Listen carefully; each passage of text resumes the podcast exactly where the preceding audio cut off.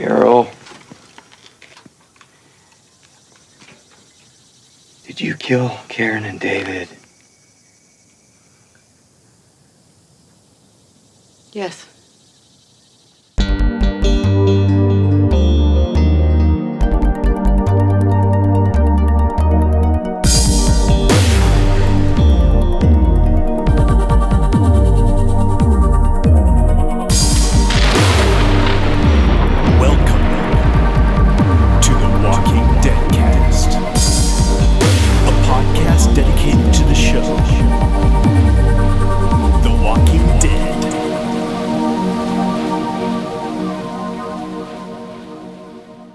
Hey, Zed Heads, welcome to our podcast. I'm Jason, And I'm Karen. And I'm Lisa.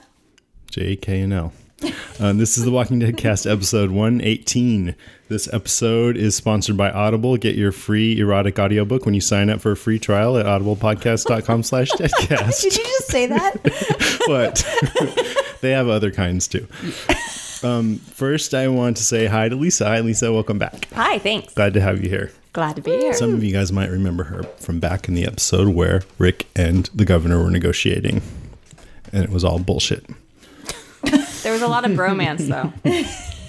yeah. Did you ever see the um, bad lip reading Walking Dead? It's hilarious. A lot of it's around that scene. The governor's flicking his fingers around, but he's like He's singing singing Broadway tunes. tunes. Yeah, I watched that again recently and I, I just nearly peed. It was so Yeah. funny and great. I love everything that Bad Lip Reading does. They just came out with a Bad Lip Reading uh, Game of Thrones too. Yeah, I saw that. That was good. I still think someone just should have shot the other one, like Han Solo style. Just shoot him in a I angle. know. It seemed like it would've been so much easier Because there was right? a gun under the table. Let's just talk about that episode again. I'm just kidding. um, just quickly, we had Angela Kang on last time, and Pete Ilani came in to help us interview, and that was a lot of fun. Thanks, and Pete Ilani. She was, she, well, Pete Ilani was great. Angela was really good. It was, it was a good interview. And here's her zombie sound.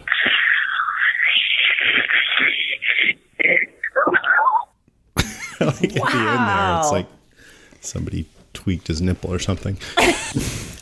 She's, the, the, I, I swear the zombie sound style has changed because of Walking Dead. It, Yeah. That's the Nicotero. so, did Great. you know that we got nominated for podcast awards? I did know. I Two of them. you. You did? I did. Thank you. We got two nominations. so great. Did you get we two? got nominated for two awards, uh, which is what you know we asked people to nominate us for entertainment and best produced. Some of our competition for b- best entertainment podcast, a podcast of Ice and Fire, Oh, which I assume that's is a good about melting things and burning things. There's a geology. Mission Log, a Roddenberry Star Trek podcast, which is done by Gene Roddenberry's son. oh, Dougie Roddenberry. I don't And, know that uh, Dougie. Yeah, little Dougie. Little Wilfred. Dougie Roddenberry. Wilfred. And then there's uh, Taylor Talk, the Taylor Swift podcast, which Uh-oh. is probably going to be some heavy competition. Swift Wow. Nation. what what are they? What what are their little? What's their little? uh Do you even know what their fans are called? I have stopped listening Swifters? to that after the Swifties? first 80 episodes because I got tired of it. No, I'm just kidding. Wow. Um, best produced competition is uh, a few of them Hogwarts Radio, Once Upon a Time podcast, which is the Mm. Oh. Mm-hmm. official one from ABC, I think. Radio Lab. Uh, f- uh, come on. Radio Lab. Their protection They're not awful. Yeah, They're hor- just like my so lame. favorite podcast ever. And Rob has a podcast too. Uh, I will be co-presenting at a panel at the event where the awards are with Rob Cesternino. kind of don't deserve And it. And then later on, one of us will be that. sad and one of us will be gloating.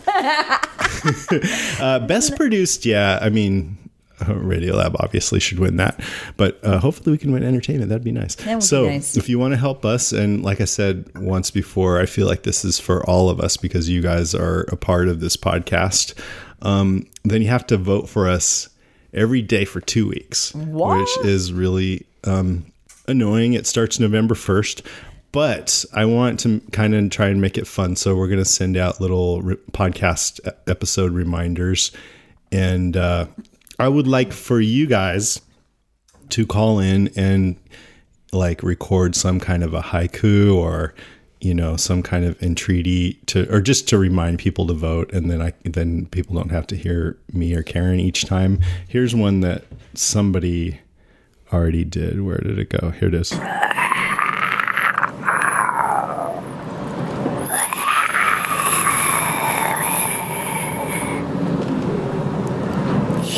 Must vote.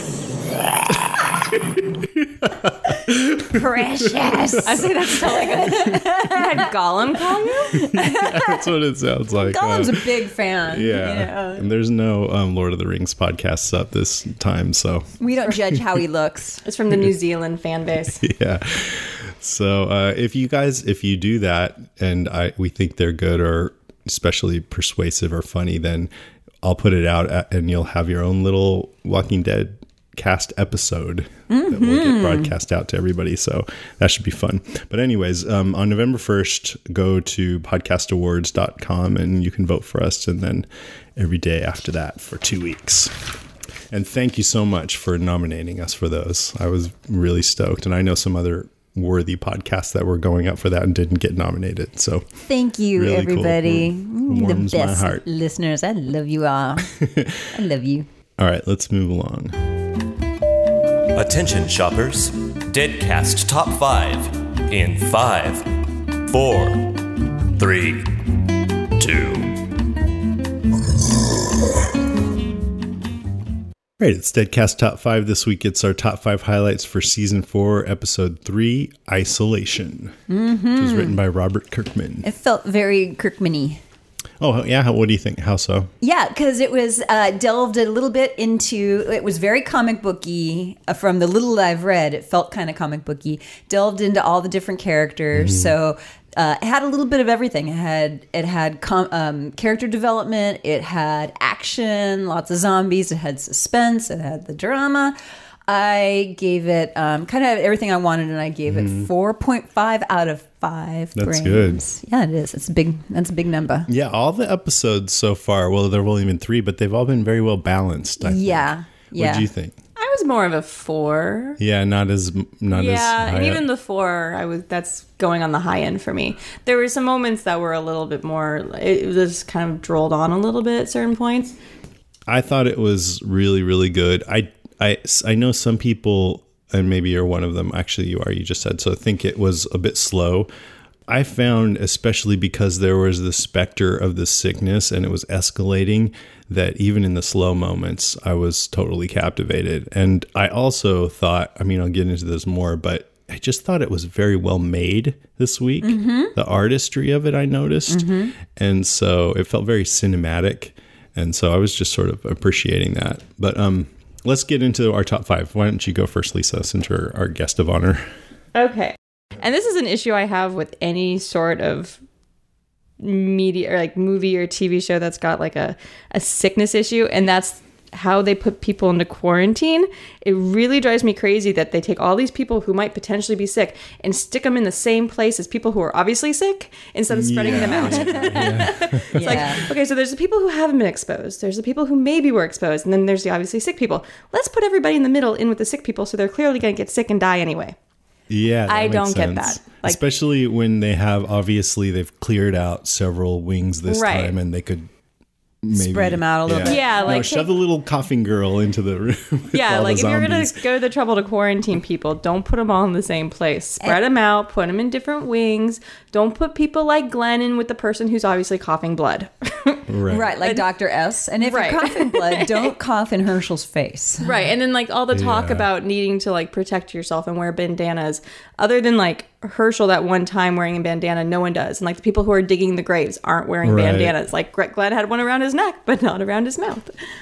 They're just That not drives me nuts. and I'm not even a public health professional. I mean, on this show, they they're notoriously like just for one thing, blood splatters everywhere all the time, and they don't seem to care. Bodily Even- fluids, they don't give Yeah. it. They don't give a crap. If I'm out at the fence and I'm and I'm uh, uh, killing the zombies at the fence, Mm-hmm. the, you know they get a lot of back splatter that comes right in their face, and they, I know they have they have helmets, the riot gear, right? Right. Everyone working the fence should be wearing that riot gear, uh, so Just they in don't case something get happens. Slaughter on them. But apparently, that's not the magic way you turn into a zombie. You have to be bit. Yeah. Well, the thing is, you can't have a show with die. people walking around in like full coverage the Yeah, whole time. that's It'd be like watching a show of only I mean- stormtroopers. Nobody, nobody wants to see Maggie covered up. Everyone wants to see Maggie. Right. yeah and in most cases when they don't pay much attention to this kind of thing it is because it would be less cool to watch or less dramatic if they did everything by the book um, okay Yeah, exactly. Okay.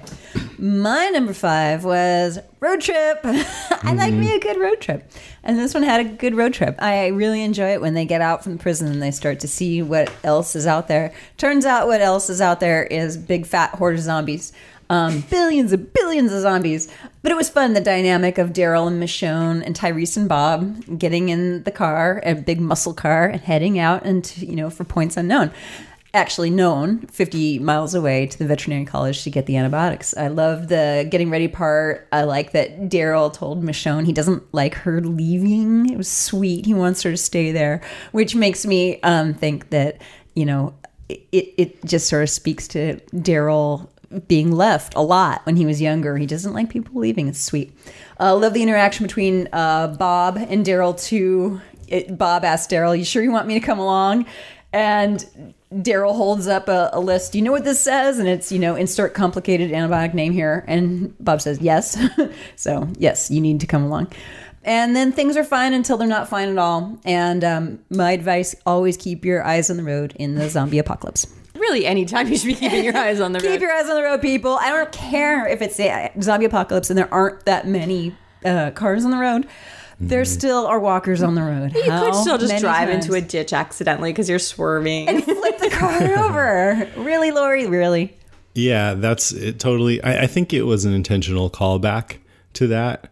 I, I'm sure somebody must have thought of it along the way, but the difference was that that well, there were se- several people in the car, but they were all not paying attention. Which I've had that happen before. I remember one Sure. time my friend and I we went to pick up a new a Mustang that he bought. It wasn't new. It was like this classic Mustang, and he and I both noticed some water on the floorboard, like some fluid leaking. And I'm like, what what is that? And we're looking down and then I look up and I see we're about to crash into the car in front of us with this new car. And I yelled out, I was get, trying to say slow down and then I decided it should be stop because slowing down really wouldn't cut it. So I yelled out, slop! and he slid on the brakes and we didn't crash. He slopped uh, it to a, yeah. a stop. We didn't pull a Lori, but um, yeah, I thought about that, and and it's like Daryl pulled it out, you know, because he's much cooler. Although they did end up on a big pile of zombies that they couldn't. I did love that. Yeah. it was great. That was a great moment when they're like skidding like they would in mud, but it's a Mm. bro- bunch of zombie heads. yeah. I mean, it was just a freaking great zombie scene altogether. Like they're they're kind of in the open road doing well, but next thing you know, they There's head right into a yeah a couple, and, then then, they're surrounded and that herd. Yes. I mean, we hear the word herd a lot on the show. That was more like a horde. You know, it was Yes. the most zombies we've ever seen in one place, and Yep. it looked mm-hmm. awesome. I thought. I wondered how many were actual zombie extras and then how many were CGI I think in the most background. of them, yeah, were CGI. Yeah, they were only shown for like a few seconds. Yeah, That'd be I a lot of zombie was- extras. it could have been almost none, none of them that were real, but real zombies. But that um, was my unintentional zombie kill of the week when they tried to go in reverse and they ended up killing some zombies. I mean, they didn't actually mean to, but they just wanted to get away. And they got stuck, as you will, on a pile of zombies. yep. but um they heard a voice on the radio which i wonder if that's uh was just so that they could get into this accident or will that come back later i have I a think feeling it'll it come will. back. It's kind of like the helicopter from season one. Yeah. How like they had that glimmer of helicopter that Rick saw and then it didn't come back again until season two. I think there'll be something with it at some point. Do you know what the voice said? no The voice said, out Those who arrive survive. oh really mm-hmm. Yeah. Okay Yeah. What? I Really? read that. Mhm. How'd you find who, that out? Those who arrive survive. yeah, that was in an interview from, I think, New York Comic Con. Oh wow. Yeah. That's Um, kind of creepy actually. super creepy. yeah, those who arrive survive. And so, well um, that's good it's hopeful it's like come here and you can live yeah. Yeah. It- it- That's, in fact, that's except in a voice like this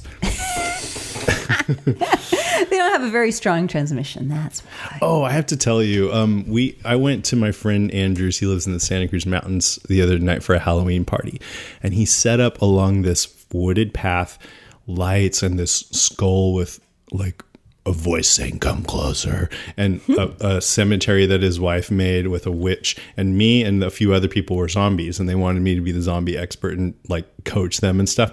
And then they had kids from the neighborhood, three at a time, walk down this path.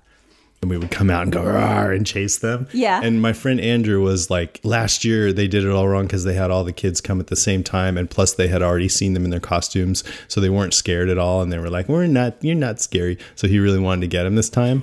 So the first set of girls came through, and and were and I was hiding behind a tree so they'd see the other zombies first, and then I could come behind them and go, Rah! and they're like. Ah! running away my friend's like yes How old were these children that you were terrified? like three four no just kidding Way to traumatize little like- girls. But my Jenny did bring Nico through, and we agreed if toddlers came, we wouldn't growl. We would just say hi. So Nico came through, and they're like hi, and he's like hmm, and then I and then I go I go Nico, and he looks over and he's like laughing and crying at the same time because I have zombie. He's like "Ah," and I go give me a kiss. It was like this you know weirdest haunted house ever. Did you get a picture of that? No, he was in his little Doctor Who outfit. he was doctor. He was the doctor for. Oh my Which god! Did he, doctor? have, did he have a little? Um, Matt Smith. that's did he his have a bow tie? Yes, he did. Yeah. Please post a photo. we could not get him to wear that thing. We're like, "You're Doctor Who," and he wasn't getting it. You know, I don't want this suit. And then we got to the party. Finally, got him in it, and we got to the party, and there was these cute girls, and and I'm like, "He's Doctor Who," and they're like, "Oh, Doctor Who," and he looks up and he goes. I'm Doctor Who. he, finally got it. oh, cute hilarious. girls are interested in what I'm wearing. That will He's be a lesson that will a- stay with him. He's like two and a half, and he's totally hetero. Um, okay, my turn. So I mentioned already the artistry. I thought it was very cinematic. I, I, I started to really notice it, and I went to the director Daniel Sackheim's website, and he's got these beautiful photographs and you know this demo reel that of all you should check it out danielsackheim.com it's just like a minute long all these beautifully composed and framed shots and I liked how a lot of scenes were slow and wordless and moody, and the whole like, um, well, there was like Tyrese's hand sliding down the glass to say goodbye to Sasha, and then it cuts directly to a, a card uh, hood slamming down. Just little touches like that. Yeah. That's more of an editing thing, but there's oh, one of my favorites was the camera pans up and we see Rick through this doorway looking at the blood smears. Yeah. And that was a nice shot. But then they cut to above him and you can really see the smears going through and he follows them over and he's like being a detective, which sort of felt like a Walking Dead had turned into a procedural for a week, but like a cop show procedural. Just for a moment. But it I was like cool. that they did that with Rick. It was like Me too. letting Yeah, he him gets to be kinda- a cop. Yeah. Yeah, and like figure out what happened. And I liked how people came to him right away, like, Right. okay, sheriff, you know, what are we going to do about this? he was no longer just like the brooding, traumatized. Yeah, everything he is. he got to bring some of his prior expertise. Right. And he figured out that Carol did it. Well, and he was able to like provide a use to the group that had nothing to do with just being aggressive or violent or mm-hmm. something warlike. which is what he, he probably felt good to be able to do that to an extent. And then the whole zombie scene with Carl in the woods I, and and Hershel, I just thought was really well staged and beautiful. it was Yeah. all green and misty and Beautiful zombies. yeah, the zombies were. It was a great scene because they were scary, but you did kind of feel like, um, they're not really in that much danger, but it's still creepy. Didn't you love the zombie that was sort of against Yeah. the tree? That was a good one. It was a little bit too animatronic, but it was good. It was good. And also, did you think that the zombie with the long hair coming out of the woods? Did you think that was Clara from episode one? I I thought don't so, think she but I was- don't think it was. Yeah, my when they first went into this is actually my my next one was something. to do ahead, with- just yeah. Um, well, so so my my number four was just the different walkers that were f- in different ways the walkers were featured in the episode, and like the ones that really jumped out at me were the decomposing walker by the tree, uh-huh. the walker with the animal chap, the woman. Right. And when they first went into that scene, I was and they showed the walker by the tree and the tent. Well, they showed the tent, Yeah. and then the walker by the tree. I was wondering if it would be Clara and Clara and Hedrick, yeah, the head. whatever his name was. Um, but then obviously they sh- they showed something more like they were so decomposed that I Yeah. didn't think there was any way that that could include. Yeah. Clara. like there was just no. I'm way that almost she- sure it wasn't. I I think it's better not to go back to something like that unless there's some point They have, to they have it. enough of Yeah. a budget to not have to recycle Yeah. those. But as But the, you know, they, they showed the tent, and so I was thinking, well, this is are they? Is this the tent that that Rick just saw? But that it was was pretty. more of a clearing from what I remember. I don't. I don't. Mm. Yeah, think no, so. there was a tent. but No, it there was wasn't a a tent, I think it, it wasn't in the middle of a forest. It was in a clearing. Oh, I see what you're saying. Yeah, but it, the, the fact that they it. just showed us a, a tent again made me wonder. Well, are we trying, or you know? And there was a long-haired zombie. I'm like, is that? Is, are they yeah, trying to make us skinny, think that dark-haired, Yeah, Mm-hmm. But there have been a lot of like finding people next to their eaten out tents throughout the whole yeah, series. Yeah, oh, for I, I wondered that too, but yeah, I don't think it was. Well, and like the the other uh, like fun zombie moment, other than the car, was the bike trap. I love how they put the bike traps on the fence near the prison, and they're saying they're spinning, and like the Yeah. zombies are just kind of like trying to get at it. Oh, it's like I a didn't Wasn't that notice great? Wait, Oh. what is that? It was No, when Carol was bikes- trying to fix the water, Yeah. and it was she was on that bridge, and then um, they kept showing the zombies like kind of like padding up against the fence, but it was because they had taken what looked like bicycle tires, and they were sitting there spinning like windmills, and that was drawing the zombies to the fence rather Oh, than to So make she- noise. Yeah. Okay. It Distra- totally looked was a like a, zombie pet distractor. toy. Okay. Yeah. Yeah, like a pet toy. Cat toy. It was totally cat toy. yeah. They need yarn, like Yeah. Yeah. Yeah. Here you go.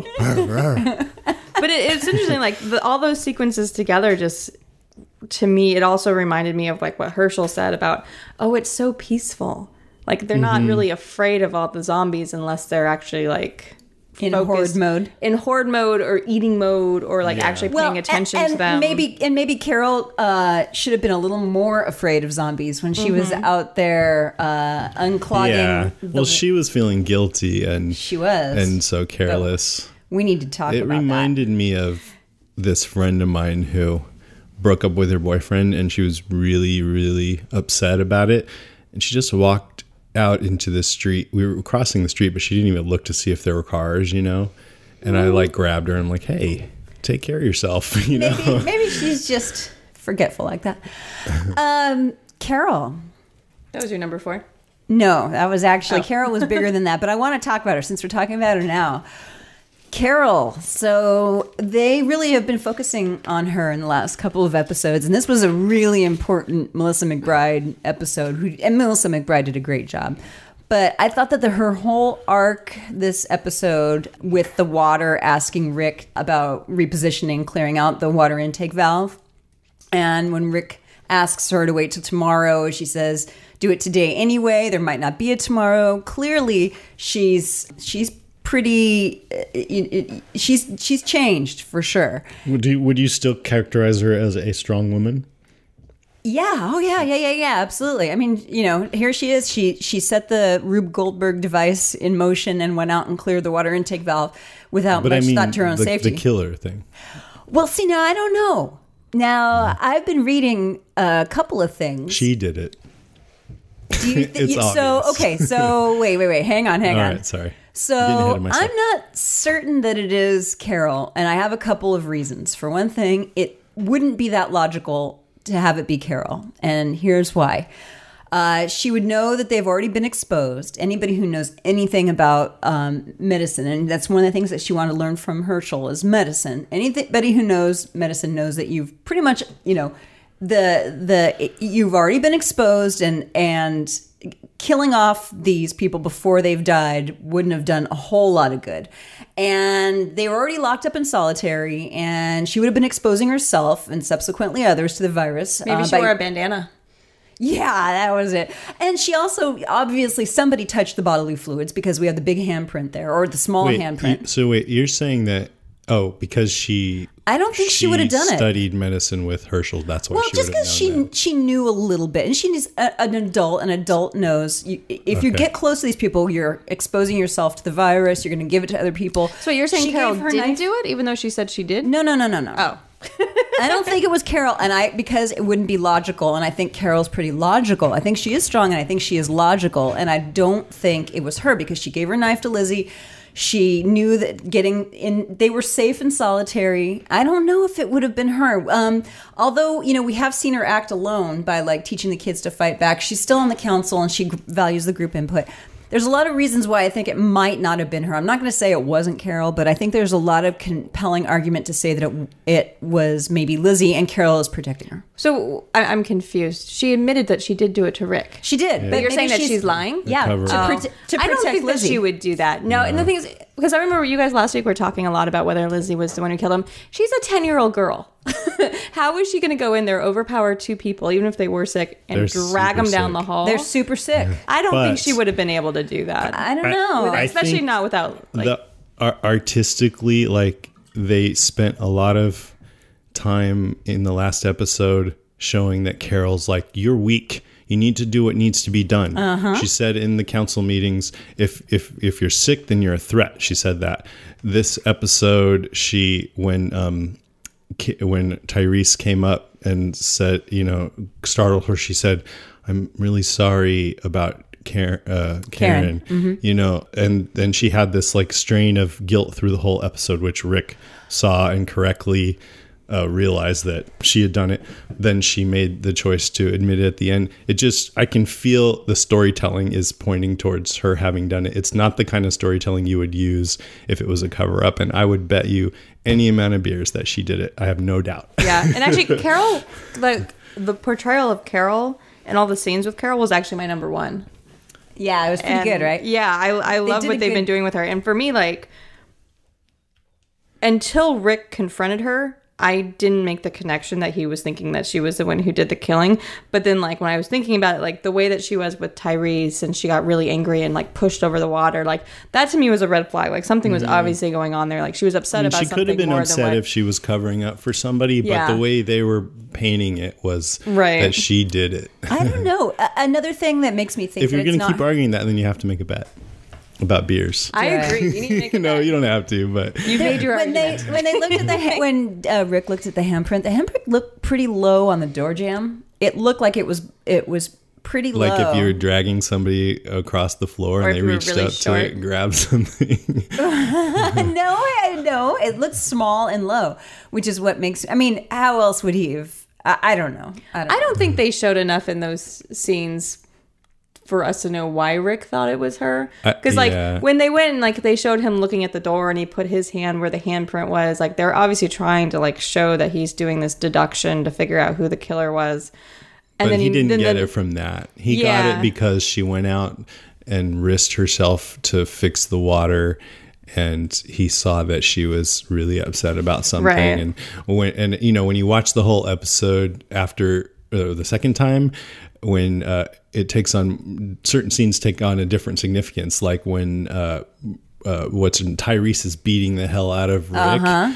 She's like, she's got her jaw dropped, you know, and it's she's thinking, um, oh my god, you know, I caused him all this pain, and maybe possibly he might do that to me if he finds out what I did.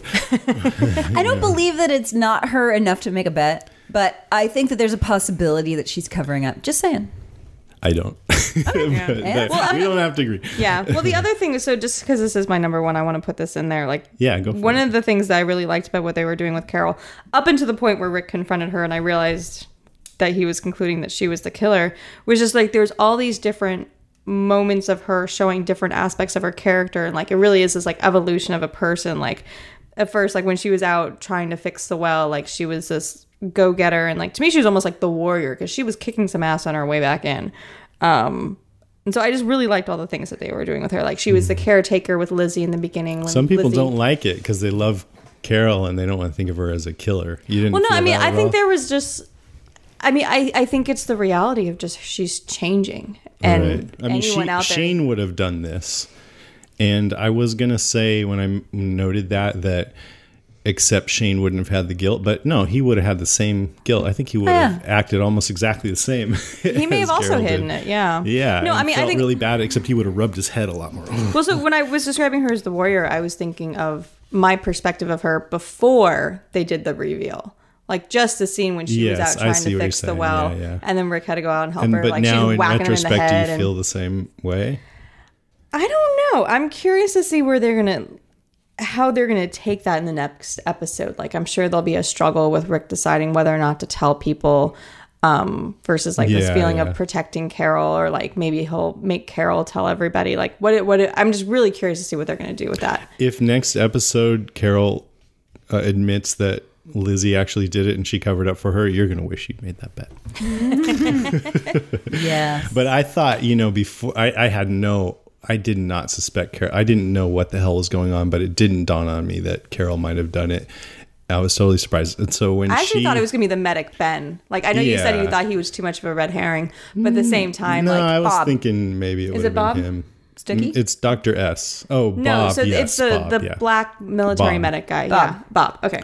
Um, I actually thought it was him because he had like a little bit of a medical background, so he may have Mm-hmm. had known enough about disease control, and then he just kind of seemed a little a little off.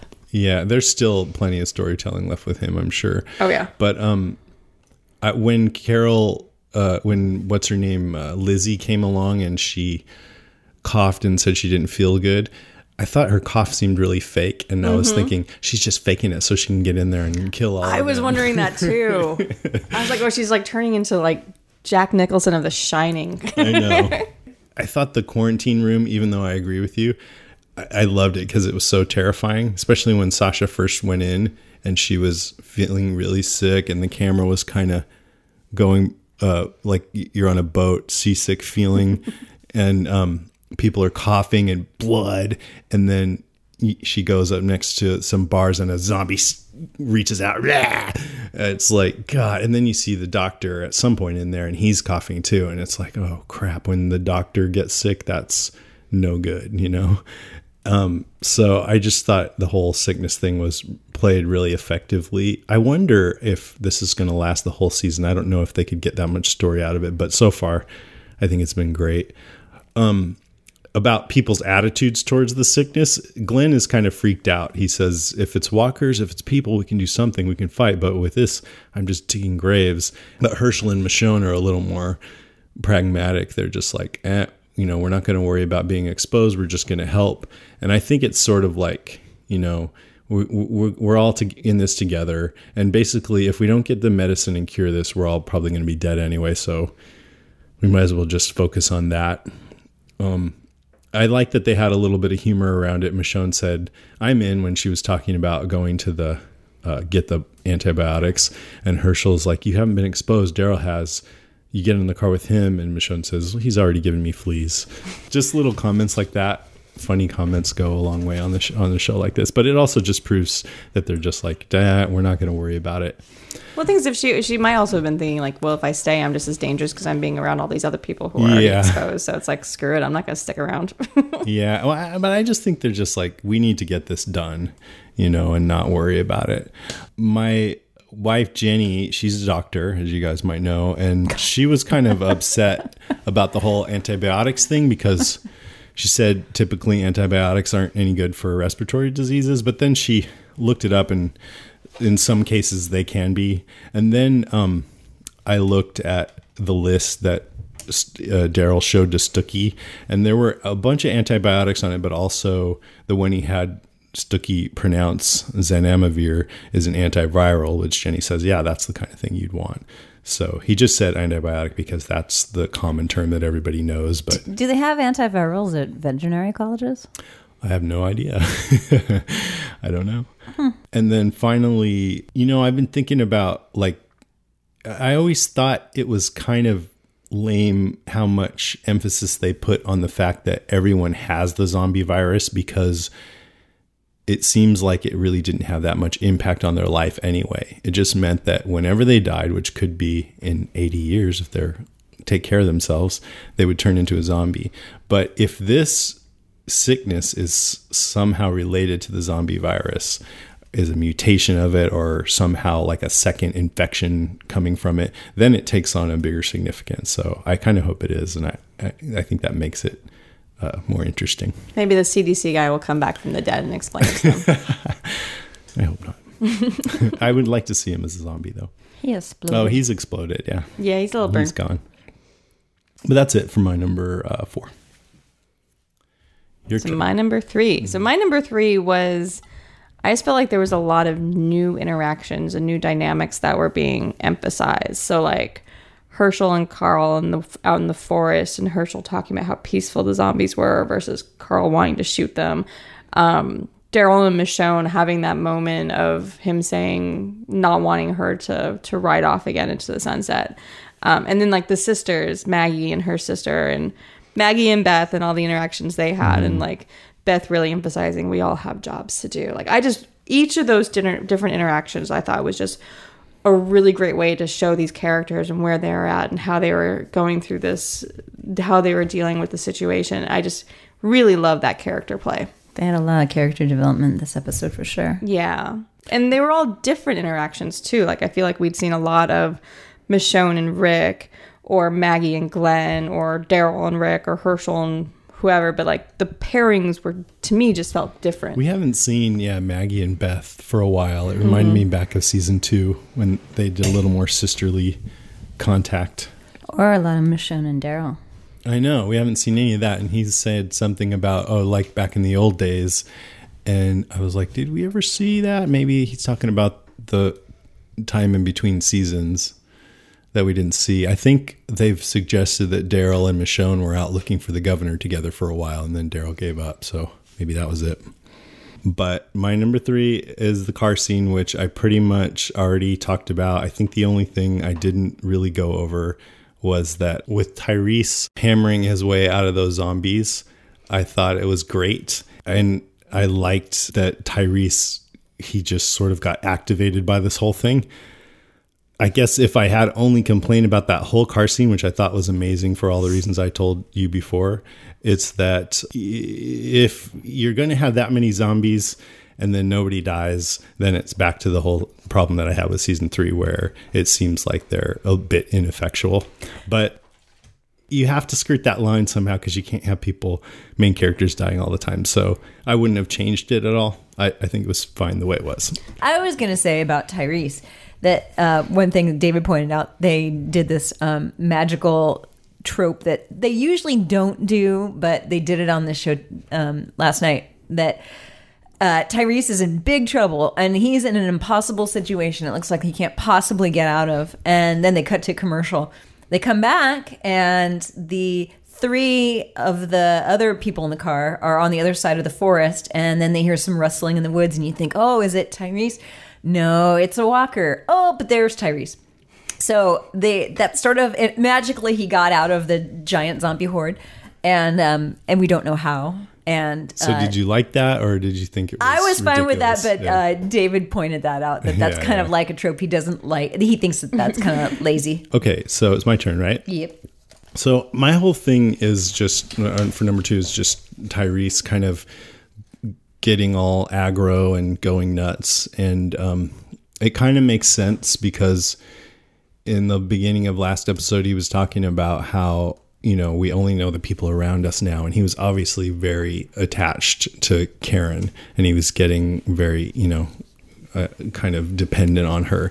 And somebody took that away. And plus sasha's sick too so he's just like um, people were saying when is he gonna grow some balls? And he he's sort of I, I wouldn't say he's like your ideal picture of a manly man right now. He's very reactive but he's so powerful and dangerous now and he he used to seem very weak. So it was it was fun i think to see him like that. Even though he was in a lot of pain and i felt sorry for him it was also good for the show to see him and the way he was digging those graves so fast and then just going nuts on those zombies and even hitting rick and and daryl. And i thought it was interesting that he beat the crap well he you know did some damage on both of them and by the end of the episode they were both like oh yeah man come along with us like i guess Yeah. he got some respect in their eyes or something Yeah. as long as he doesn't flip out again I like also that he had Daryl pinned up against the fence, and Daryl, you could see Rick in the background, and and Daryl puts both his hands up To like, stop him? Don't don't worry about it. I'm fine. I'm fine. I'm Yeah. fine. yeah It was kind of like this, like giving the symbol of like, no, it's okay if he needs to beat the crap out of me right now, right, right. His or like his- I know he's not going to go too far. He just needs to like work this out. There's not a lot of girl, poten- girlfriend potential in the zombie apocalypse. So the fact that they, they like, you lose her, it." this was my one shot. Yeah, when you lose her, you're allowed to be really upset. you're allowed to be upset. Hey, Beth, how old are you getting to be? Lizzie. Carol, are you a lesbian? Uh, um, So, uh, and then seeing um, him, you think he'll get together with Carol? That'd be interesting. um, seeing him like with. well, he doesn't know anything right I, now. I know, but he said to her, "I know, I know how you are, Carol. You care. Can you look in on Sasha for me?" And then seeing that the second time, it's like, well, you might not want her to do that. Or maybe he does know and he was sending her into the quarantine area so she'd get sick. They definitely had a moment where like she said something and he gave her this like look of some- Suspicion. yeah, mm-hmm. like something's mm-hmm. up there. And he did kind of sneak up on her. Yeah, mm-hmm. and she was like, and Yeah. after what he did, I mean, it made sense to me. Not suspecting Carol at all after she saw him fly off the handle and beat up. Next time she sees him, she freaks out. Yeah, it's like, whoa, what are you gonna do now? yeah. That's it. My turn. Okay, so my number two um, was Hershel. Just I like all the different roles that he was playing. Like I was getting a little annoyed with him in past, ep- not necessarily this season, but like last year, where like he was kind of this like falling back into like useless, drunk, like all these different roles, like the angry farmer father, and I never really was a huge fan of him. but then all of it now he's like stepping up, and he's like the healer and the wise elder, and just he is this person that really I feel like needs to be there to remind people of like civilization and caring for each other and he's serving I think he's serving this really great role now. He's like the voice of reason. It's yeah. like the Dale of the group. Uh-oh. Yeah. And he looks more and more like Santa. I like that too, but I think, I I think if they kill off any major character this year, I feel like it's going to be him. I don't know why. But yeah. I- well, Daryl made the good observation of like once we're out there we're going to have to run at some point. Yeah, and that was another moment of lightness. He's like, you know, I, I'm going to go with you, and he goes, we're going to have to run at some point, and he goes, ah, I'll draw you a map.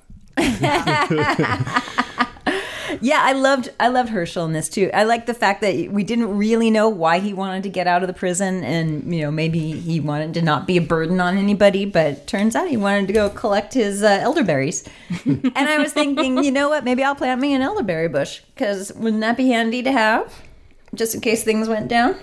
You can send your elderberry elderberry seeds. seeds to the Walking Dead cast. Cure me. He's a really good man, and he's risking um, things for all the right reasons, you know. And um, uh, even with uh, Doctor S coughing in his face, Yeah, that kind of Dope. like you would think that even when he got the blood coughed on his face, he still would have kept the bandana up rather than use the blood-soaked bandana to wipe his face, he's like, you including know, his mouth. It's too, it's too late now. I've, if I'm going to be infected, I've been infected. I know, and that's what I think. Yeah, that he's just like, okay, we, they better get that damn medicine, and it better work. Yeah, exactly. I don't even think that the for for airborne pathogens, I don't think that a, a bandana is all that useful anyway. Yeah, I mean, and also they're standing, you know, several feet from one another a lot of times, and they're saying, "Don't come any closer." But it's like your guys are in an enclosed space. Yeah, and they don't know. They really, honestly don't, they know. don't know, Is it? yeah. Is it? You know, bodily fluids? Is it, Is it airborne? Is it in the Yeah. water? They don't know. They should have had all the quarantine people go to like the far side of the yard outside and like given them nice little sunny cots to sit on. Can you go on the other side of that fence right there? exactly. Go spit on some zombies. Tree houses. Don't you think they should have a series of tree houses, quarantine tree houses? they should be using the towers at least. God. They look romantic anyway. That was my. That was, by the way, that was my number two, Hershel. cool. Um. Okay. One. I already, my number one was Carol before. I already talked about it. What's yours? Uh, the radio transmission. Oh, okay. because it signifies hope. Um, yeah, because um, you know somewhere there might be a group that survived, and a town may be flourishing, and it's um, not just a mystery; it represents hope and the promise of sanctuary. I thought it was really lovely, like a burst of sun- sunlight through the clouds. Although, right after they heard that, of course, they crashed into a herd of zombies. That's what happens when you have hope. Yeah, That's a good metaphor for hope, zombies. right. Yeah, I think it's. I I hope it does lead to something, and I think it will. I hope so. But it's not going to be all sunshiny and nice like we Yeah, it's probably not gonna be for a mm-hmm. while. It's probably the governor. I know. Oh, Good I Luring hope more people in. Oh, don't be the governor. Built in our town. I feel so bad. Okay, a few notes. Um, because I my number one was Carol too, and we already talked all about that. So I noticed that I th- Carl has what I think is the orange backpack from Clear. yeah. And he puts the picture in it that he got from that bar with Michonne when she picked up that cat, you know. The hitchhiker. Mm-hmm. The hitchhiker's backpack. So Carl kept it. That's kind of creepy almost. but it's a nice backpack. It's really Yeah, useful. it's big. Yeah. Oh, that was the hitchhiker guy they didn't pick up, right? Yeah. Oh, I remember that. Help, mm-hmm. help, help. Nope. I thought Glenn looked really cool with his long bangs and scarf when he was digging up graves. Did you? Yeah. Well, how was- can he not look good? there was signs on Hershel's wall. One sign that said "Smooth seas do not make good sailors." Yeah, Right. it's hilarious. I did like that. And A Coffee mug. that says Java saves, which I want one of those. I think it's awesome. It's especially funny coming from him. Well, I think Just that was really that was when he was hanging out in the when they isolate everyone in the administrative building. So I don't think that was necessarily like his room or his cell. No, think that was just the, the Yeah. administrative building. Yeah, he was. it was like the administrator of the prison. That was his office. Probably. Yeah, probably Mm-hmm. so. But Hershel's like, "Ooh, I want that." um, I think Chandler Riggs did great, and he's better than ever. and taller than ever. When when he was talking with Hershel, especially, I thought he was really good, and I'm glad to see that. I mean, he's. I think he's always been good, but his acting ability has just improved. I Oh, he's think. great. Yeah. Um, Stookey, he didn't want to. He was uncomfortable with the idea of taking Zach's car. Was he kind of responsible for Zach getting killed in the pilot? I don't think Well, he so. was. right. Well, the wine rack fell on him, Yeah. but then that didn't really have anything to do with the helicopter falling through the roof. Yeah, it looked like he thought he had some culpability there, but he just has this vibe like he's going to mess things up. And so I'm really happy that he decided to go on this trip because I can't wait to see. And Tyrese, too. It's like this pressure cooker of He's disaster. a bad luck charm. Everywhere he goes, happen. something bad's going to happen. Yeah. With Um, his Popeye look. And then I was just thinking, this isn't totally related to this episode, but I was thinking that the better the show, I think it's really good right now, maybe better Yes. than ever. Mm-hmm. And the better it gets, I mean, even I, I get more invested in the characters, and there's a part of me that doesn't want to see them get killed.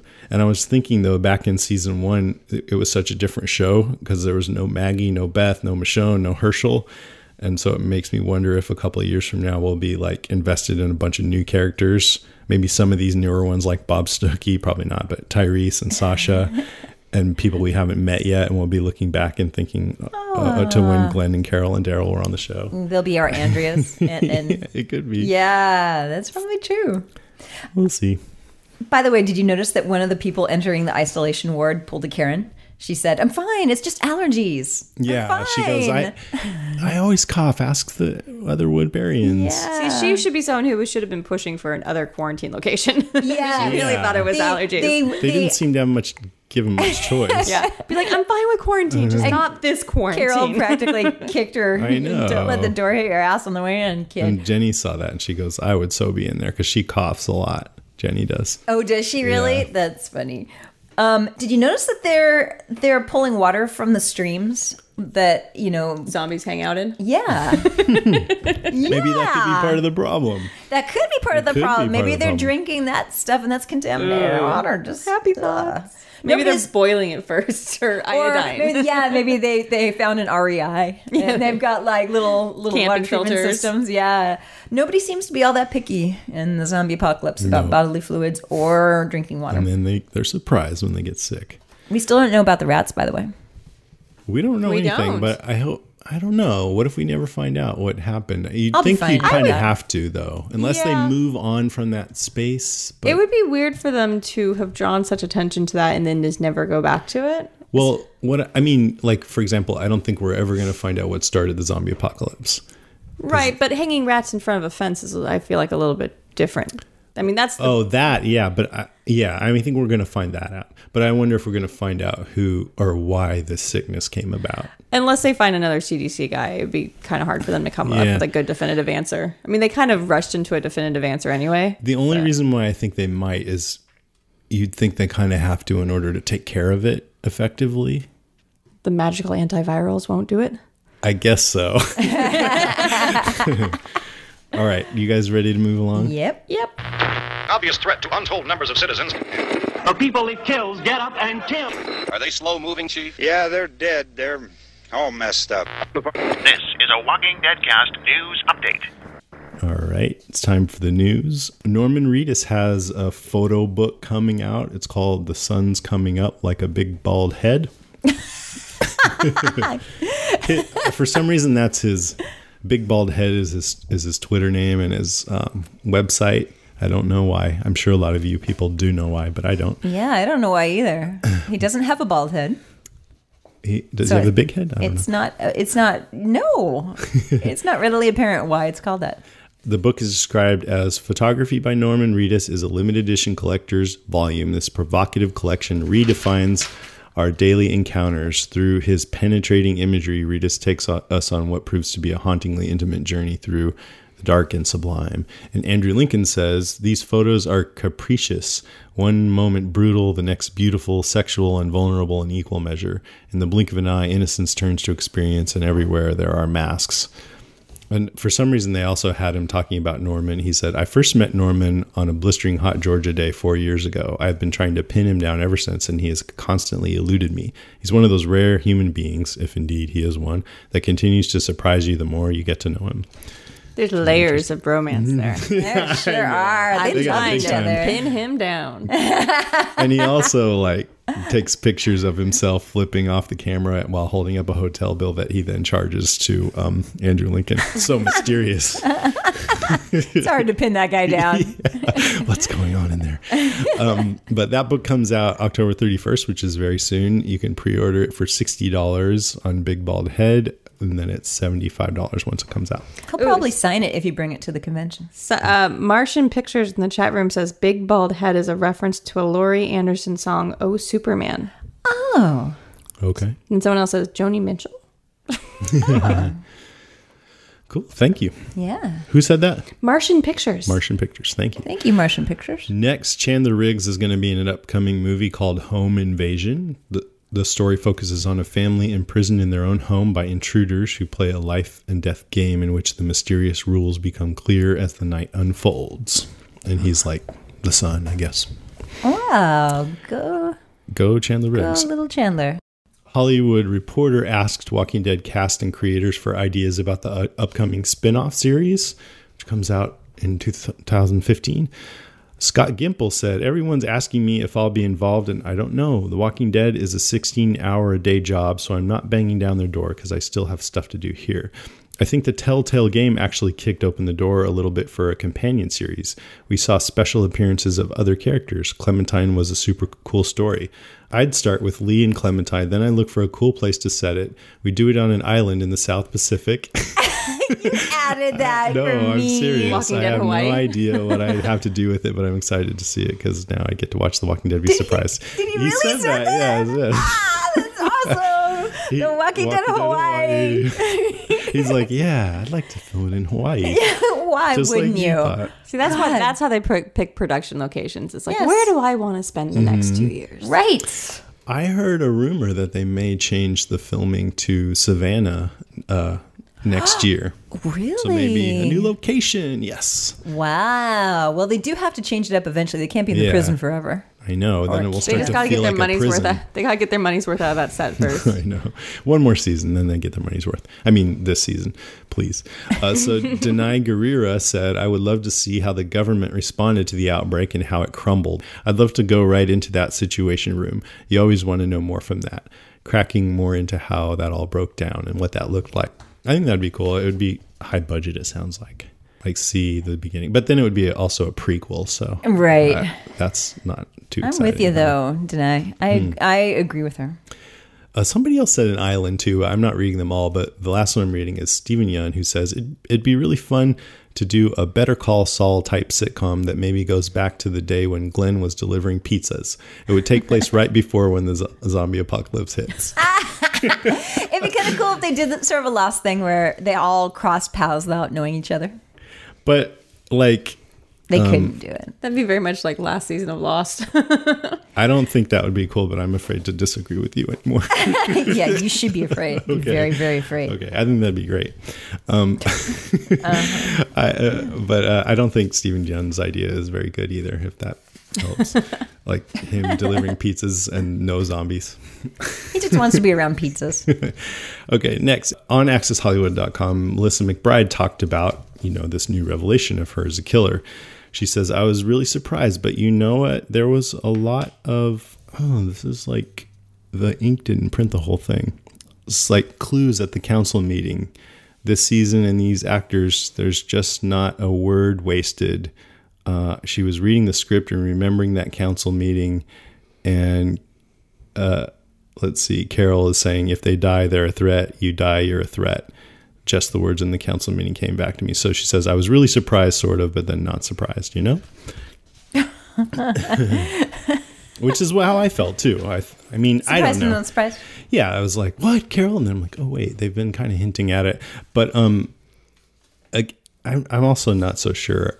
I believe that she would that they gave enough development of her to make it believable. I do think she did it, but I I just She wasn't on our list of characters that we yeah, that we and that's one reason why because up until now she hasn't seemed capable of that. I guess is what I'm trying to say. Mhm. But Yeah. they've been hinting at it, and Yeah. so but that's why you, you know one reason why it's almost like a cheat. It's like oh this is something that this character would never do, and that's why you didn't suspect her. But surprise, she did it. So we'll see. But anyway, that's it for the news. We'll take a little break. There's more to come. Stay with us. In the dark with a rolling dice, Mr. Splitfoot knocks once and twice.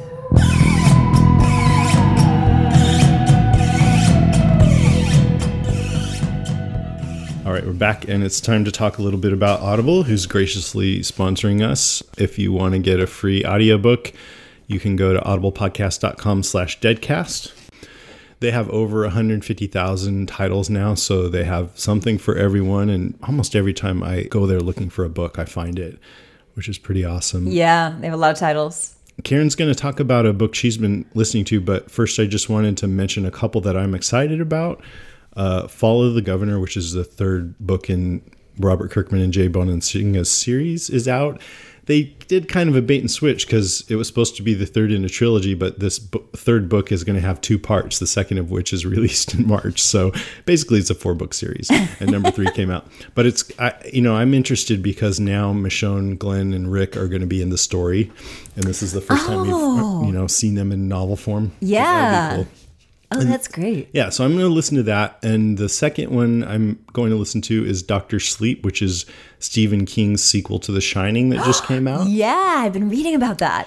So I'll listen to one of these on the plane ride out to Walker Stalker Con and then the other one sometime after. And so you guys should listen to those too if you're interested, because I will talk about both of them in a future podcast.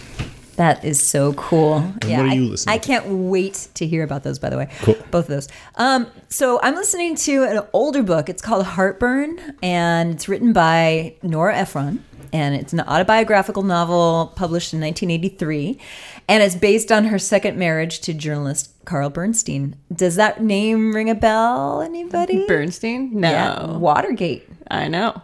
And and so he's a journalist there. It's about her marriage with him. And um, it's it sounds it's really really funny. And i like her as a writer. She wrote also the screenplay for when harry met sally which is uh, such a Amazingly great funny great, yeah. movie. Was she married to him during Watergate? nope Okay. it was after. At least i think it was. Um, i can't tell right now because i just started it but it's so far so good. And it's read by meryl streep who also acted in the film that she starred in with um, jack nicholson. I never saw the film so this is all kind of a mystery to me. I don't really know anything about what happened with their marriage. I know that it ended. That's pretty much all i know. And um, so it's really fun so far. And narrated like i said by meryl streep has a beautiful voice so it's great and funny and um, yeah i recommend it so far Yeah, I, I can imagine. Yeah, she's got a great voice and she's just very good. Um, does she act things out? nope just reads just it straight reads it. Mhm. Okay. Okay, so again, go to audiblepodcast.com slash deadcast for your free audiobook. Thanks to all you guys who've already signed up with us, and thank you to Audible for your support. Thanks, Audible. All right, let's move along to listener moans, groans, and grunts. All right, a few emails, a couple calls. You want to start? Sure. Okay. All right, this is from Davey. Walking Dead fans are talking about the water and the pigs as the source of illness in the prison, but no one suspects those little yellow flowers. Fact. There are flowers right at the walkers' feet when the kids are teasing them. Fact. There are flowers in the compost Rick feeds the pigs. Fact. Carol had flowers in her cell when she stabbed Lizzie's dad. Fact. Carol cuts a sprig of flowers and puts it in Lizzie's hair. Fact. Tyrese was holding the flowers when he found Karen's body. Fact, this is a big one. The yellow flowers are in the photo of the prison in the opening credits of season four, but not in the opening credits of season three. Dun dun dun. Writers don't just do stuff like that randomly. Plus, with all the different flowers they've grown, got growing inside, why would they focus on the yellow flowers that only appear to be growing along the fence in walker rotted soil? My prediction is that the flowers are causing the illness. It'll take them all season to figure it out, and by the time they do, the soil will be too poisoned to grow crops, and they'll have to leave. What do you think? I kind of like that theory. I don't. I don't really buy it, but I like it. Evil flowers. Evil flowers. I would pay a lot more heed to it, and it's very interesting. But Tyrese and Carol aren't as sick or that sick, so I don't know. And they've both been cutting the flowers Yeah, and placing they've the been very close. Yeah, they're the both flowers. healthy, and They're both handling the, handling said flowers. Maybe the flowers are the cure. oh, There you hey. go. Okay, Karen. This next one's from Stuart, who writes, "Well, didn't see that one coming. Tyrese may want to rethink sending Carol to check in on Sasha." or maybe he knew what Carol did, or maybe did, and he wants her to die. That's Karen's little addition. Yeah, Yes. not from Stuart. Uh, Angela says, I was kind of on the fence about this episode. In, in any case, here are my thoughts. I don't believe that Carol actually killed Karen and David. I got the impression from Rick investigating the scene that the bloody handprint on the door was low and indicated it was shorter. It was a shorter person like let's say Lizzie or Mika. Mika. I don't believe that they would have dragged the bodies on their own, and that's where Carol comes in. And trying to protect the girls, oh. she would take the blame. Mm. If that happens, I'm going to have some major crow to be eating next week, and I will do it gladly. it's delicious, sautéed. All right. It's from Jeffrey. Overall, a good episode. I give it four elderberries. The lowest score I've ever personally given an episode and hope to never again give one this low. One major groan about isolation was Tyrese! Exclamation point, exclamation point, exclamation point. Honestly, I don't get it. He goes nuts after he loses his girlfriend. This guy had no sympathy for Rick after he lost his wife and told the governor he was crazy. No sympathy for Allen after losing Donna. He loses his duet partner and nearly takes out Rick and Daryl. Clearly, Rick needed to land a few more good punches to knock some sense into him. To me, this change doesn't make much sense and left me really disliking this character. Then, on top of that, he wants Carol to check in on his sister. I get the point of that. I get the point of that was to put Carol in an awkward situation, but it made him look selfish, insensitive, and pathetic. I know a lot of people are, were waiting for this character, and maybe the comic readers know something I don't, but this character in his development really brought this episode down. Get bit, Tyrese. oh, and there's a PS. P.S. I still think Rick's hand has significance in these episodes. He looked at his he looked at his hand after he punched Tyrese, and again, if I remember correctly, right before he looked at his gun.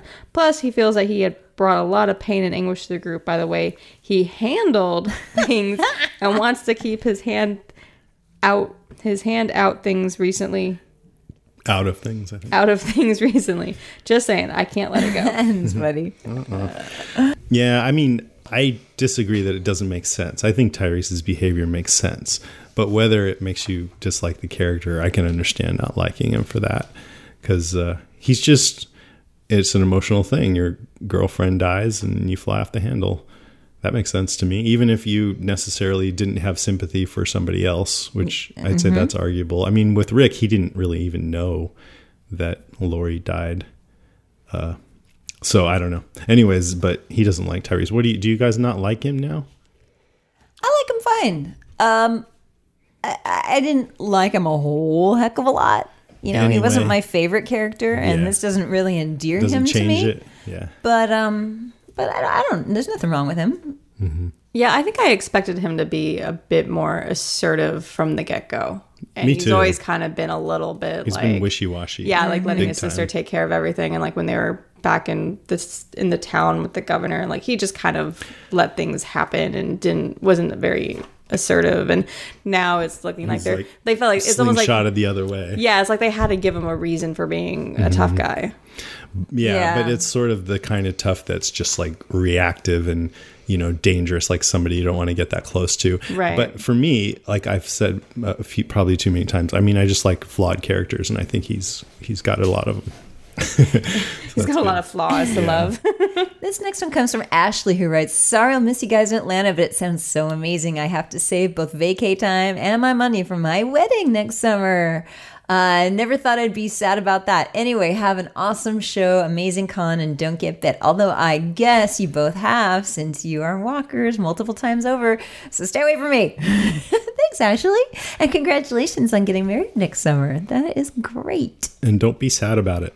Don't be sad about it. We it. won't have a good time, I promise. but we'll be thinking about you, baby. Yeah. Try not to think about us during on your wedding day. That's my or if you do, don't tell the groom. Thanks for writing in. Thanks for okay, writing. let's go through these uh, quicker responses. The first one's from Ashley. Love the love the forest scene. Peaceful, creepy, amazing, moss covered, half zombie. Pretty much all of Hershel's scenes were full of Gandalfy pearls of wisdom. yeah, it's true. LaDonna Beth says, anyone besides me or anyone besides me thinks she's headed for the mental breakdown of the century. Beth. Beth. Uh, Drea says, uh, gives us a, a haiku, and it goes like this Carl dons sheriff's hat. Ty proclaims it's hammer time. Carol, what the fuck? That's good. Thanks for thanks for your haiku. Do you think Beth is headed for a mental breakdown? I'm Yes. not- Oh, really? What was she? We're I- I not missed something. supposed to cry and show emotion, and then she cries. Is that what she said? I miss. I guess I missed. yeah, that she was saying we Must have been can't taking break it. down, we can't cry, we can't, we can't let it Okay. affect We all us. have and jobs to then she's do. sobbing. Okay. Like, no, you know what? It's totally okay to Yeah, cry you and be can sad. cry sometimes. Don't teach the kids that you can't cry. and you have a bunch of kids who grew up all repressed. sad. Hmm And Tyrese, like, Mhm. um, Let it out, people. Rebecca says, "I was initially." That's what we're going to change our tagline to. Let it out, people. Rebecca says, "I was initially wondering why the hell are they taking Stookey on this important run until Daryl asked him to pronounce the drug. Oh yeah, that's why. Yeah, because he was a medic. Medic. Olivia says, I hope Karen is doing okay since Glenn has seemed to come down with his explosive flu virus. I didn't think they'd kill him this season, but I doubt Daryl Michonne, Bob, and Tyrese will make it back in time to save him. They will. No, you know what? I when I forgot to mention when I saw that Sasha was really sick, I thought, oh, dude, I guess her character's not going to be as important this season. She's gone. But then when I saw that Glenn was sick, I'm like, oh, they're going to save everybody. You know, That's know- what I thought. You know. Yeah, I think there's certain characters with a certain degree of job security. yeah, Yeah. And, and even the, the even the most uh, lethal of viruses d- don't kill 100. percent I mean, but he's sick though. He's already sick. There, no, oh, no, but no, but you're saying he might people, make it through. People yeah. do recover from it. just Right. about everything. It seems so vicious though to be able to kill Patrick in one day. Hershel made a Yeah. comment about how it's not the virus that kills people, it's the symptoms that kill people. So maybe if some people just don't develop as extreme symptoms, He they- looked sickly. he looked pretty bad, yeah. I, yeah, I was scared for him. Jeremy writes, I can't believe how fast they are moving the plot. I thought it would be two or three weeks before we found out who the killer was. Do you think they're moving too fast? No. No. No, they had dragged that out for too long, I would have been annoyed. Yeah. Sometimes last season I felt like maybe a little too fast, but I'm really loving the pace this season. I'll give you my answer in a couple episodes. Claire says, I am in denial about Carol. I want to believe she's covering for the kid. Jose says, any doctor would know to cough into his sleeve. Moron! no, dope. Natalie writes, Wow, Carol is an idiot or just a lunatic. The characters knew virtually nothing about the virus at this point, so killing Karen and David was totally unnecessary thing to do. If anything, all Carol did was expose herself to the virus when she went in uh, to go uh, on her murder spree. And considering how most people have the virus now, her little plan solved virtually nothing. She's going way too far with. Uh, Things her. I don't know what that I means. think she wore a bandana. She was smart. and she gloved up. She gloved up and had her hazmat suit on. Gracie Lou says, even though I saw some people making good arguments uh, that Carol would turn out to be the murderer, I was really in denial that she would turn out to be the one. I'm so very sad right now. Carol's been one of my favorite characters since season one, but I think it will make for some good TV and great discussion. Something like this will definitely divide the group and possibly break it, just like it has broken my heart. Oh, mm. Gracie, don't say that. I think that, you're right. It, baby. it has a good chance of dividing the group because Oh, I people think it will. stick up for her and say she did what she thought she had to do to save us all. right. It's a gray area, man. Well, and then anyone who had somebody mm-hmm. who died or in quarantine is going to be pissed. Shannon says, special thanks to Marilyn Manson for appearing on The Talking Dead completely stoned. Oh my God, it's so true. Tom writes, I freaking hate you, Marilyn Manson. Get off the Talking Dead. it was so uncomfortable, by the way. Chris Hardwick was like, uh, at first, Chris- Hardwick was listening to him, and then eventually, Chris Hardwick was like, I don't understand anything you're saying. And it's live, he actually right? say that? Oh, yeah. No, he's like, I really virtually understand nothing that you're talking Good. about. Yeah, he was pretty honest. It was funny. Jerry says, "Can we also get the name of the person who ate Marilyn Manson?" Tom says, heroin. That's the name. That's funny. and we have a couple of calls. This one is Dirk from Germany. Hey Karen, hey Jason. Ladies first, of course. This is Dirk from uh, Germany, recording in sort of. Uh, and I'd just like to say that I really appreciate your work, your podcast, listening to it every time. And I hope there will be at least a few thousand episodes coming up, at least. So keep on doing what you're doing and really love your work. Yeah, there's only one thing left to say, which is um, boom. Don't get bit. Bye, guys. Ich liebe dich, darling Dirk. Call anytime. Karen. What? No cussing. Just kidding. I love I love me some accents. Yeah, that, I think that might be the first German accent on the podcast. Yeah, I think it is, but hopefully not the last. Please call back. Okay, this one is from Idris from Orlando, Florida. Hey guys, this is Idris from Orlando. Um, yeah, man, I just finished watching this episode, and yeah, I'm gonna just round off some stuff I really like. First off, I really like that Carol killed Karen and David. That was a what the fuck moment. Carol has just turned into a completely different person. I mean, this is ridiculous. Um, I love the part when Tyrese was getting overwhelmed by the walkers. He thought he was gonna die, and then he just came out okay. I knew that was gonna happen because that was basically a comic book nod. I mean, I'm pretty sure Jason knows what I'm talking about. I'm still loving his sickness, how it's hitting everybody. Is, this I mean, this episode was kind of slow. Some people might, you know, complain about that, but people got to remember this is a show about, you know, what the people are going through. It's not just mindless zombie, you know, murdering. If you want that, then you know, watch Resident Evil, the movies. You know, they suck. Um, I love the, seeing that gigantic herd of zombies and we got to see a little badassery with Daryl and, and Michonne and stuff. Bob was kind of funny, whatever. I knew Tyrese was gonna wake up and just be this murder machine with his hammer. Um, uh, Carl being the boss was awesome. Hershel making his little speech I liked. I mean, I pretty much liked everything that happened in this episode. The only thing I didn't like, and it's not because of what happened, it's I think it should have been placed maybe near the middle, not in the very beginning, but Tyrese like punching Rick and then, um, which is another comic book nod, what Rick does to Tyrese, but, you know, it happened to somebody else for different reasons. Um, you know, Tyrese punching Rick twice and then Rick just going ape shit on him and stuff. Uh, it was, that scene was cool, but I think it should have maybe happened around the time when, like, Tyrese was talking about, you just stand around pumping water. I think that would have been a perfect time for that fight to have had happened, but, you know, whatever. But other than that, I mean, this episode was good. Um, I'll give it four brains out of five. I mean, I was thoroughly entertained, especially with some of the stuff that happened at the end. So, anyways, that's my take on it, man. Um, uh, I'll can't wait to listen to the rest of your, stu- your guys' stuff. See you later, guys. Thanks, man. I like how he says, Idris. you know, if you want that, you can watch Resident Evil. That sucked.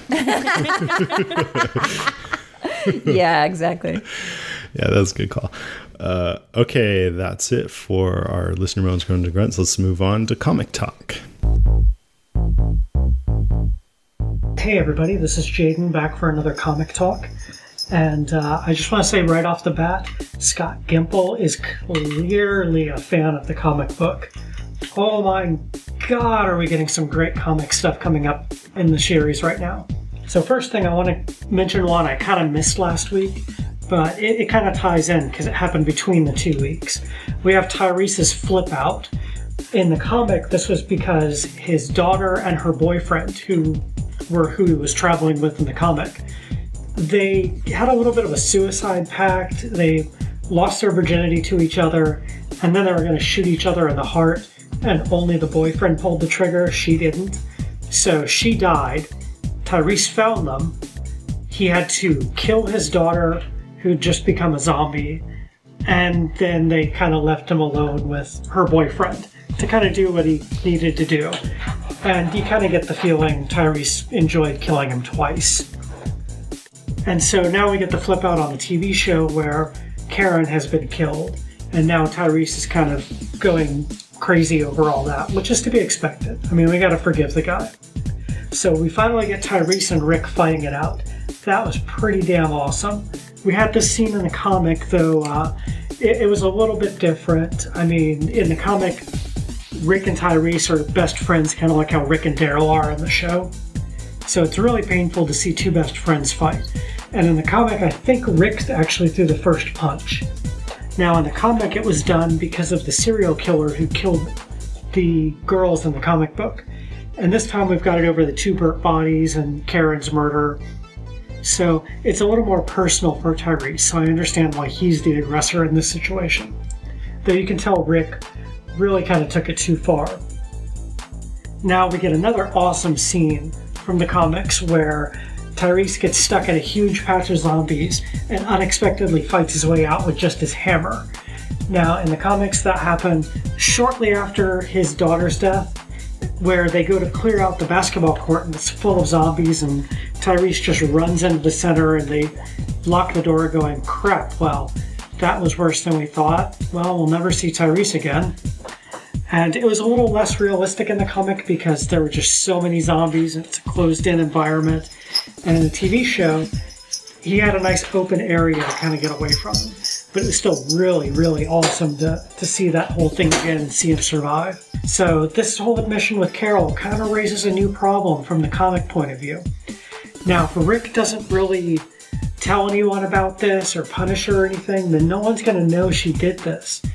And in the comic, Tyrese and Carol are a couple, and they have the whole dating thing. And it's all kind of thrown to the wind when Tyrese accepts a little bit of a physical relationship with Michonne, which I don't think we're going to get in the TV show. But we could have it all break off when Tyrese finds out about Carol killing Karen. And in the comic, this causes Carol to freak out and turn to a zombie for physical comfort and all that kind of stuff. And she ends up hugging the zombie and having it bite into her neck and killing herself that way. And we may get that in the TV show now once Tyrese pulls away from her after finding she's the one that killed Karen. So just a little prediction based on knowledge from the comic. That, that, that's kind of where I see this going. And anyway, this is honestly one of the coolest endings I've seen them do. So hats off to Scott Gimple. Keep writing this way. I love your take on the comic. And until next week, guys, don't get bit.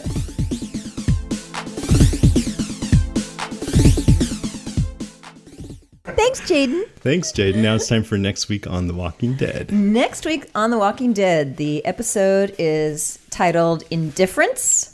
It is written by a gentleman named Matt Negrete. And he hasn't written any other Walking Dead episodes before, but he's written plenty um, in his long and storied career, including uh, episodes of Graceland, White Collar, and the Power Rangers, which is Wow. funny. Yep. It's an interesting resume. I know, right? I just pulled Power Rangers from like early on because I thought it was funny.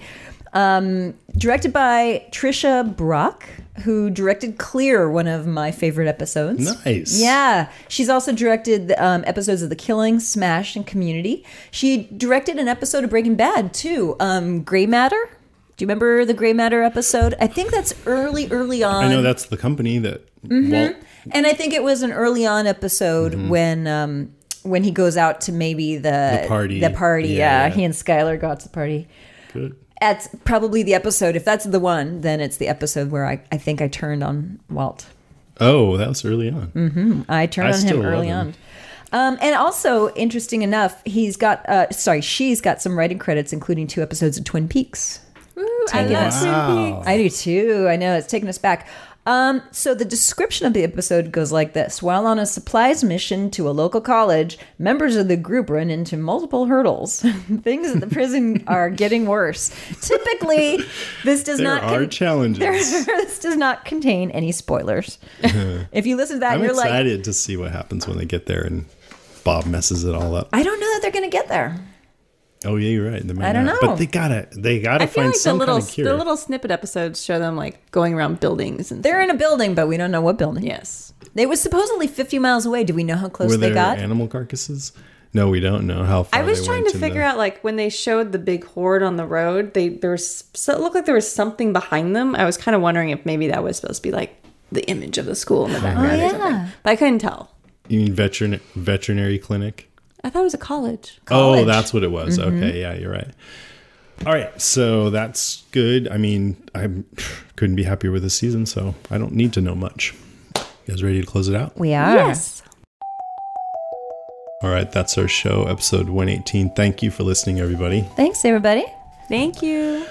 Walker Stalker Con is next week, and it's in a few days actually. And uh, we're planning a meetup on Friday night at 8:30 p.m. We haven't picked the place yet, but it's going to be probably a restaurant walking within walking distance of the convention center and we will post it either Thursday night or Friday morning on Twitter and Facebook. So if you're going to be at the con, check, you know, our Twitter feed and our Facebook on uh, Friday and you'll figure out where it is. And we hope to see a bunch of you out there. I hope that I see some of our listeners because that would make that would that's the best part of all of this is meeting listeners. So We know we'll at least have us, the other podcasters, Watching Dead, Eric and James, Mr. Blog, Gracie. Pete, Pete Ilani, Gracie.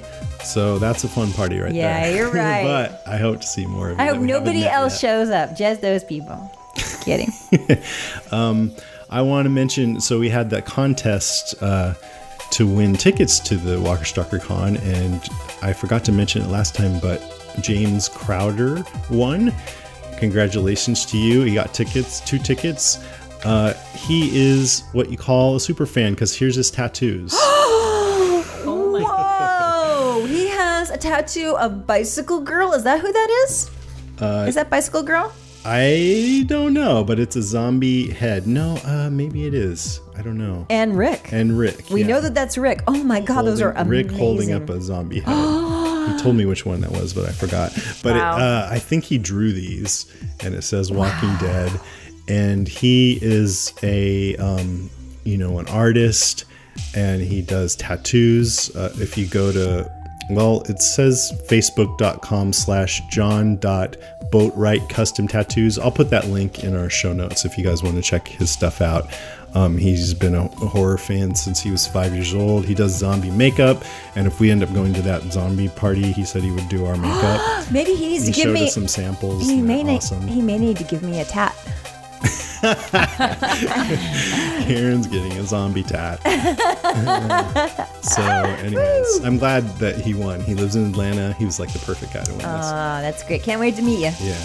So, uh, and one last thing about Walker Stalker Con, we might have limited edition Walking Dead cast posters that Mark Manfrey did for us. Oh, if, if they get shipped to me in time, we might have them for sale there. It's a, a limited run, and I think it's my favorite thing that he's done for us yet. If they if we don't get them by then, then we'll have them soon after. Nice. Meantime, if you'd like to leave us a message, you can call us at 650-485-DEAD. That's 650-485-3323. You can email us at brains at walkingdeadcast.com. You can check out our website at walkingdeadcast.com. We have our new design up there, and it's holiday season coming up, so don't forget when you shop on Amazon to click through our Amazon link or go to walkingdeadcast.com slash Amazon. We don't we don't know who orders what. Don't worry. Your devices are safe with us. And we're also on Twitter at Jason and Karen, on Tumblr at walkingdeadcast.tumblr.com, and on Facebook at facebook.com slash deadcast. And if you want to see a recap with some of some opinions, go to our website walkingdeadcast.com and check out Raylan's recapitations, our new now weekly column. Um, I don't usually do this, but I also wanted to mention that we got the sweetest review ever on iTunes. Did you read that? I did. It was the best one. nice. My favorite one So that we've ever gotten. So thank you, 50s singer fan.